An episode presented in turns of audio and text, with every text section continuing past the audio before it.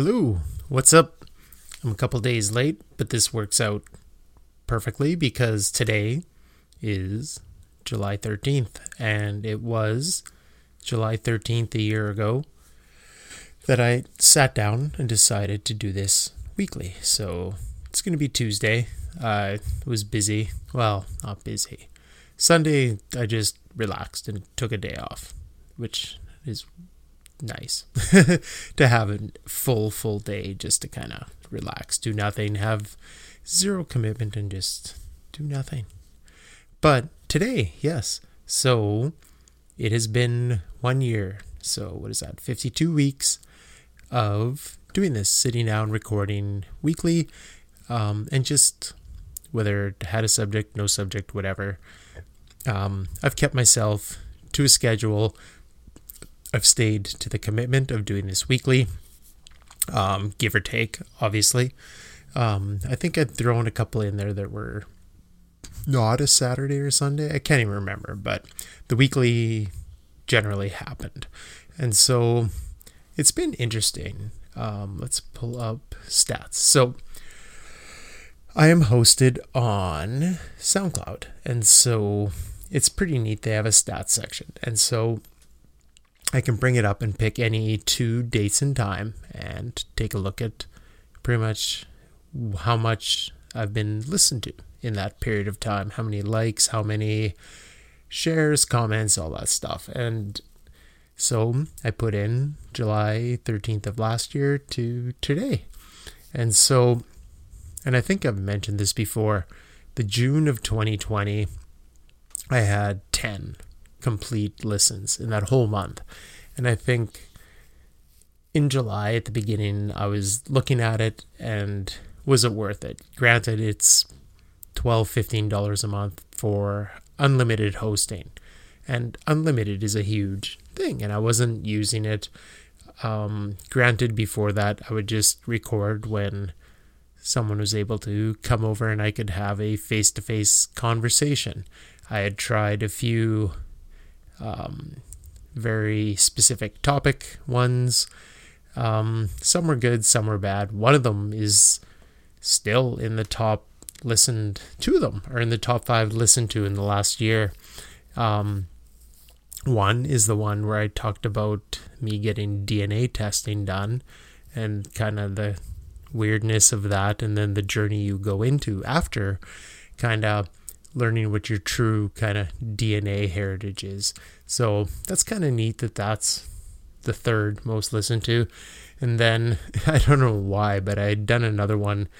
Um, I guess it would have been over a year ago ish that there was a kind of how do you even it's there was this match that everyone was trying to track down on the internet between Bret Hart and a kind of relative unknown guy now called Tom Magee and about how it was this amazing match and how Tom Magee was supposed to be the next like Hulk Hogan in people's minds, and how Bret Hart led him through this really good, solid match, and it kind of switched their trajectories. And so it's weird that me talking about kind of the mythos of that match um, and how it turned into a documentary or a mini documentary after. And I think one of like the wrestling kind of conventions brought both of them in for a panel even. It's weird how one little match kind of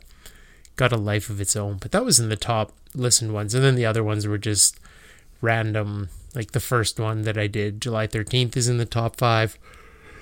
Um and then yeah just some other random weekly ones, but it's been a year. It doesn't feel like it at all. But I don't think anyone would admit this last year feels like a year at all.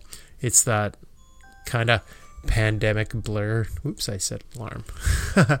um, it's just that haze of was it a year? And just when it all blends together, it's just one big day. And so it'll be neat to kind of look back. Like just looking at these stats is pretty cool. So, like I said, the initial June um, had 10. And so when I look at just, I started on the 13th. So from July 13th to the end of that month, I had already got over 100. And I just, I seem to go along on this 100 trajectory for a while, or the average kind of per month. And it would go up and down. Um, and then started kind of averaging around the 150 range. And now, since May, now it's always over 200. Now it was almost 500 last month and it's already 300 on the 13th of this month. So I'm not sure, and I think I've said this before, I'm not sure how the, let alone SoundCloud, because it has radio stations and it plops in people's podcasts on if you just hit a random podcast button. So I don't know how much play I get with that or with being consistent if they throw my stuff in more for people to listen to. But now in a year, I've had 2,583 plays, which is insane when you think about the 10 for that one month, because that would have been 120 if I kept going. If any, it may have died even harder after that. So it's nuts. And I'm going to, it's funny. And I've been back and forth on whether I should keep doing this, and I may. Um, we'll see. I would like to have people over, but maybe those can just be different things. I gotta, once again, now that things are slowly reopening, kind of reassess how I want to do this, what I want to do with it. Maybe with it open, try and do weekly with a guest. That's kind of pushing it. Maybe go bi weekly. I'll have to figure it out, but it's cool. It's really amazing what just kind of doing it and using the tools and kind of putting something out there and putting me out there. Um, maybe because I guess the internet's forever. Maybe someday, excuse me, um, someday when I'm long and gone, maybe my kid will have the desire to listen to dad's rambling someday. Um, yeah, cool stuff. Um, and I believe last time, I think the one thing that was on my mind, and I was holding it off for this week, is I keep getting in my kind of tailored news feed every day that the 30th anniversary of Metallica's Black Album is coming up um, August 12th. So we're a month away from the release of that. But I believe singles started coming out before that. So actually, let's take a look. Enter Sandman. When did that? Because I swear that came out ahead of time. Um, uh, released July 29th, 91. So yeah, it came out a bit early. And it had the Stone Cold Crazy cover song as the B side on the cassette. and I remember buying that. I was full in on Metallica by that time. But I don't think a lot of people were like all in on them. I think And Justice for All got them some traction, but I don't think it made them mainstream. I remember them specifically going out of their way to make the music video for one. I think their quote was they didn't want a bubblegum rock video where they're just prancing around on the stage for when they went to do their first music video. And one, an amazing choice to scare the shit out of people because this would have been uh, Justice would have been 89. Now I'm second guessing all my thinking on this. Uh, and Justice for All. So that album was 88, September 88. And so I'm not sure how soon after the video for one or if it preceded or not, but still they were considered thrash or heavy metal. They weren't your mainstream thing, but that at least with the MTV and up here the Much Music kind of era, I think they were specific, like Headbanger Ball or whatever the metal show was, um, would at least feature metal videos. And one I think is what made them noticed. If people just, because back then, you would just put much music on all the time in the background with what you were doing. And if you were young, like 88, fuck, I would have been in grade 9 or 10. Was I? 88. 14. Jesus. Um, grade 9. Yeah. And so for what's probably a at the time especially a terrifying music video of a man with no arms, no legs, can't talk, can't hear, like it's just a living shell.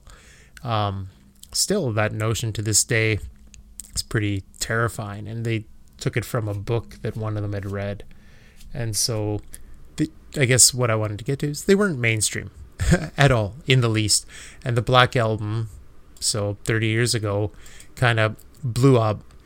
It wasn't. It was metal, but it wasn't. It was very polished. At least to me, it was very polished. But once again, and Justice for All had a very weird sound to it. If you're a metal person, you know exactly what I'm talking about. A lot of people say the drums sound tinny. There's no bass to them at all. Um, they're not.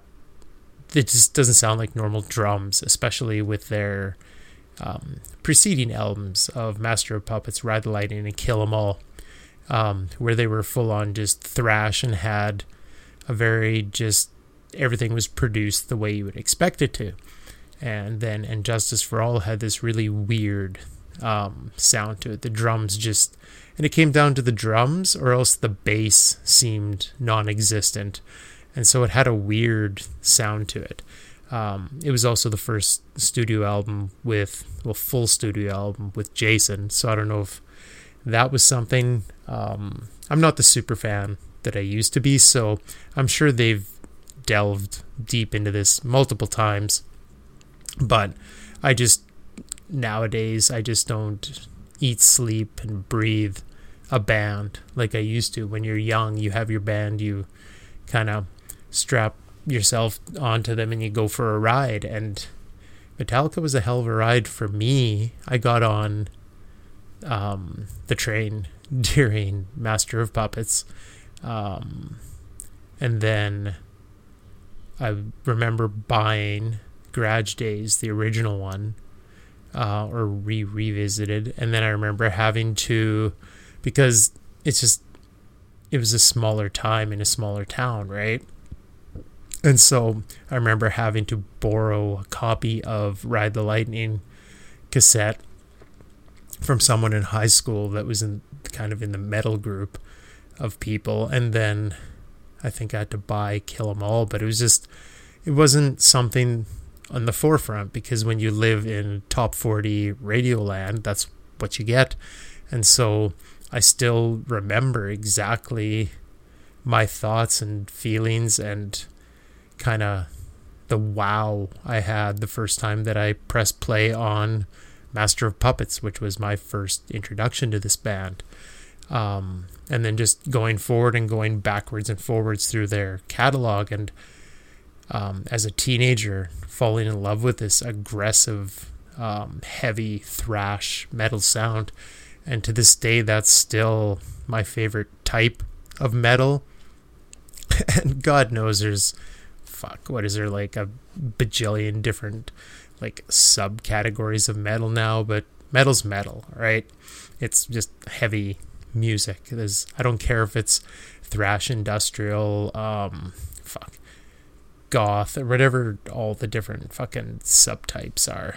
Um the one where they scream their fucking lungs out. I don't know how their fucking heads don't explode, but um, but this style, the who would you put in there? Megadeth, Metallica, Anthrax, Slayer, um, Exodus, um, Pantera later would come along and be a good thrash band, or at least probably in that category. Um, that's what I liked. It was just thrash. I guess speed is another category, but it was just fast, aggressive, and um, there was layers of very kind of intricate music in there. Like you'd have this vicious song or like heavy, like just Master of Puppets, and it would have this beautiful kind of interlude in the middle, and you'd have these completely unconventional eight minute songs, but they would they would be heavy. They would have um, a lot of them would have politically or socially relevant topics underneath it all. And then there would always be these very beautiful um, melodic intervals in the middle.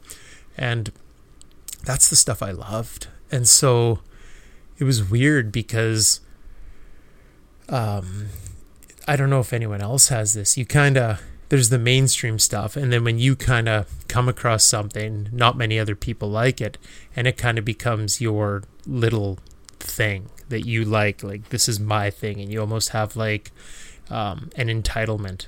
Fuck i hate that word but like um, it i felt like it belonged more to me than just the general masses. And back to the black album and with them getting involved with bob rock who had produced some huge fucking albums. Like the first one off the top of my head leading up to Black Album is he made Dr. Feelgood for Motley Crue. And then after that, I believe he had the pinnacle album for Veruca Salt, Eight Arms to Hold You. Like he had this like musical touch of gold where he could bring, I don't know if it's the best out of you, but he would make you almost more commercially appealing. So maybe that is bringing the best out of you and making you an all around likable band, product, whatever. But him getting his hands on Metallica, like I remember watching, I can't remember what the making of, but there is a making of, at the time it would have been a VHS tape. Um, of the whole making of the Black Album and just Bob Rock's involvement and kind of him being a f- kind of a fifth piece to the band where in the past I think they came in and there was just studio engineers that probably recorded stuff. I can't guarantee that, but it feels like the band already had things in stone and just recorded it and maybe tinkered a bit in the studio. Um, or it could be full of shit. But the Black Album is truly way more like to me, it seems more polished, more perfect, um, just more hyper produced, and it sounded less dirty like heavy metal did in that um, 80s period when all these kind of California bands um, came out of nowhere and kind of did their thing. and so, yeah, it just, it was weird having like I said, I kind of felt like they were my little cool secret for a band that I enjoyed that no one else was listening to. And then all of a sudden, um, this album comes out during the summer, and then I roll in for a New Year's school, and there's I vividly remember it was like the high school girls volleyball team was um, having a practice with the Enter Sandman single just clipping back and forth over on this auto um, stereo with just Enter Sandman and then Stone Cold Crazy and then Enter, and they were just playing it on repeat while practicing.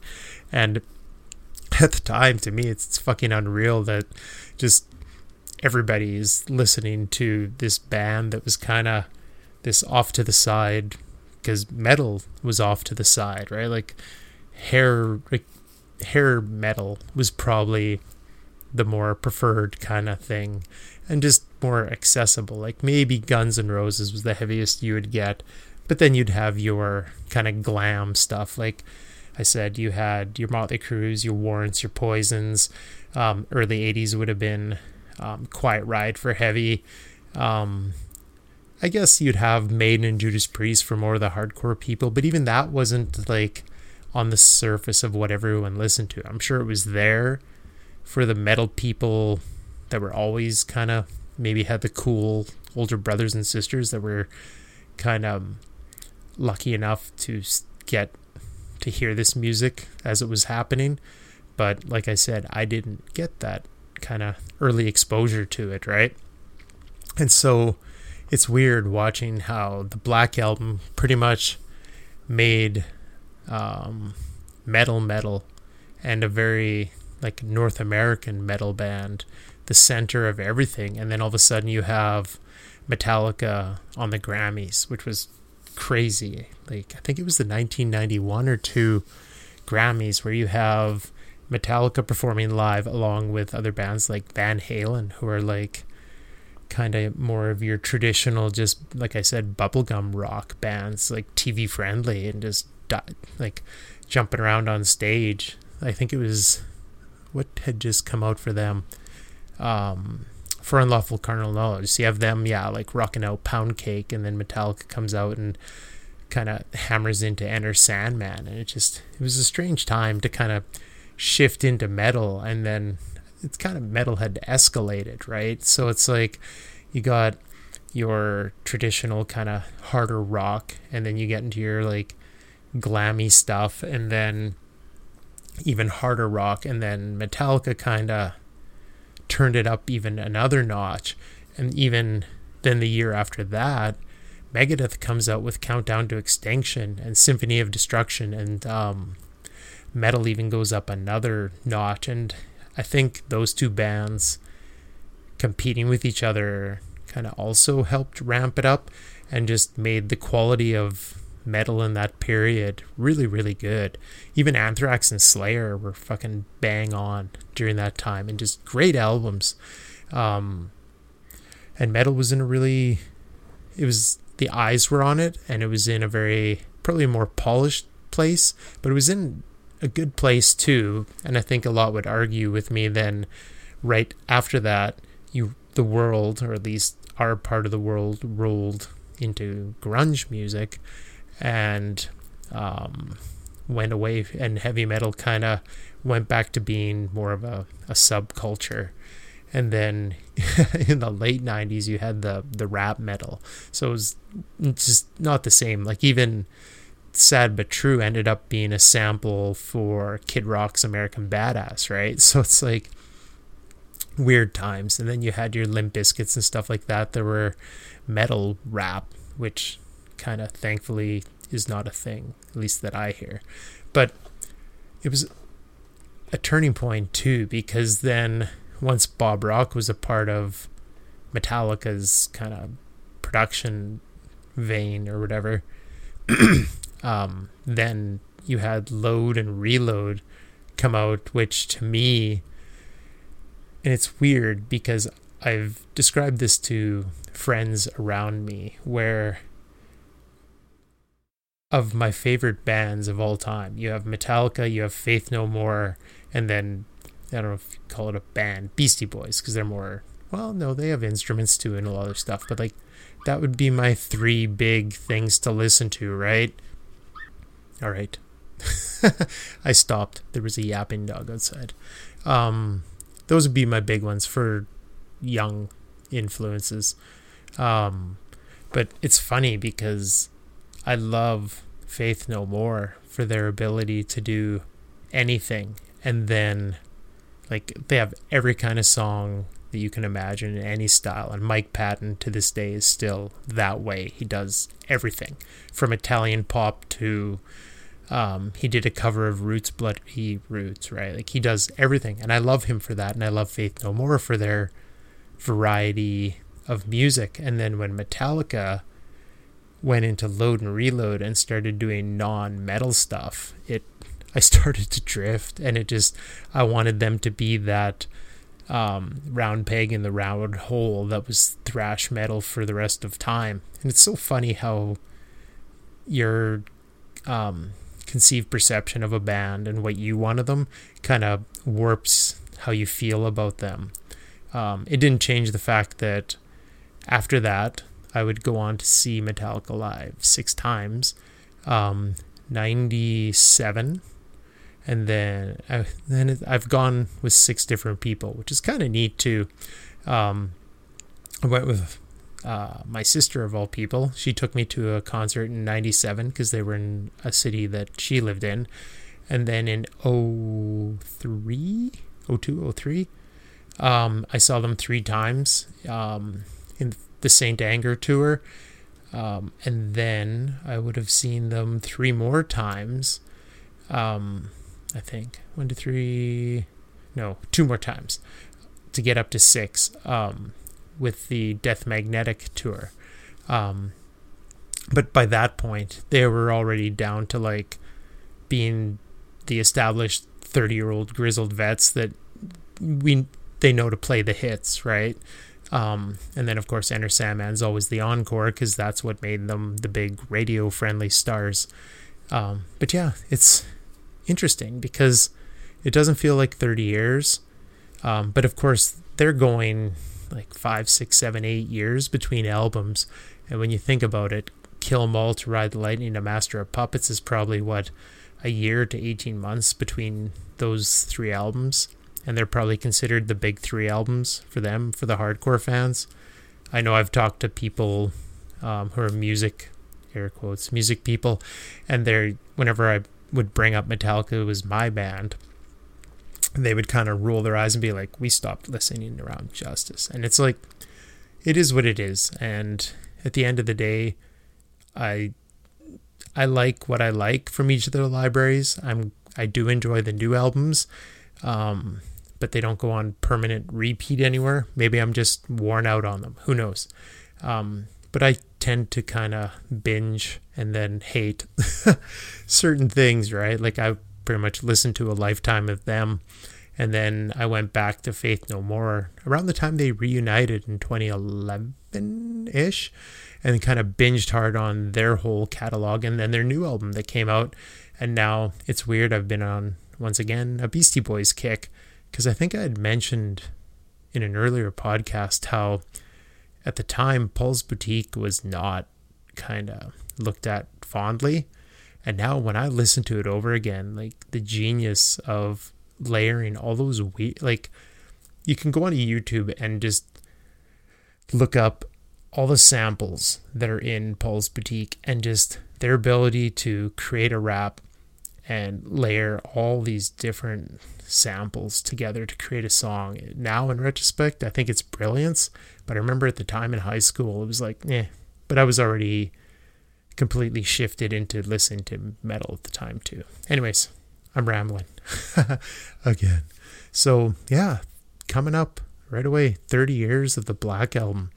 Um, huh, yeah, it's they have, I think, what is it, 57 different cover versions from different bands that are doing all. So there's 12 songs in the album, so everyone kind of grabbed a song from that. So there's going to be 57 bands doing tribute cover versions um, in the reissue. So I guess if it goes on Spotify, I'll listen to it. I've listened to a few of the clips already, and it's weird hearing everything from like country, hip hop, and just plain rock take spin their takes on this classic album that kind of shot this band from just being one of the heavy metal bands to being probably one of the most successful bands in American history now. And they just happen to be kind of, if you say heavy metal, they would probably be one of the first bands people would name. So cool. Um, yeah. I'll talk to you soon. We're going to keep trying the weekly thing for a while yet. We'll see. And hopefully we can get other human voices in here again sometime. Um, happy reopening.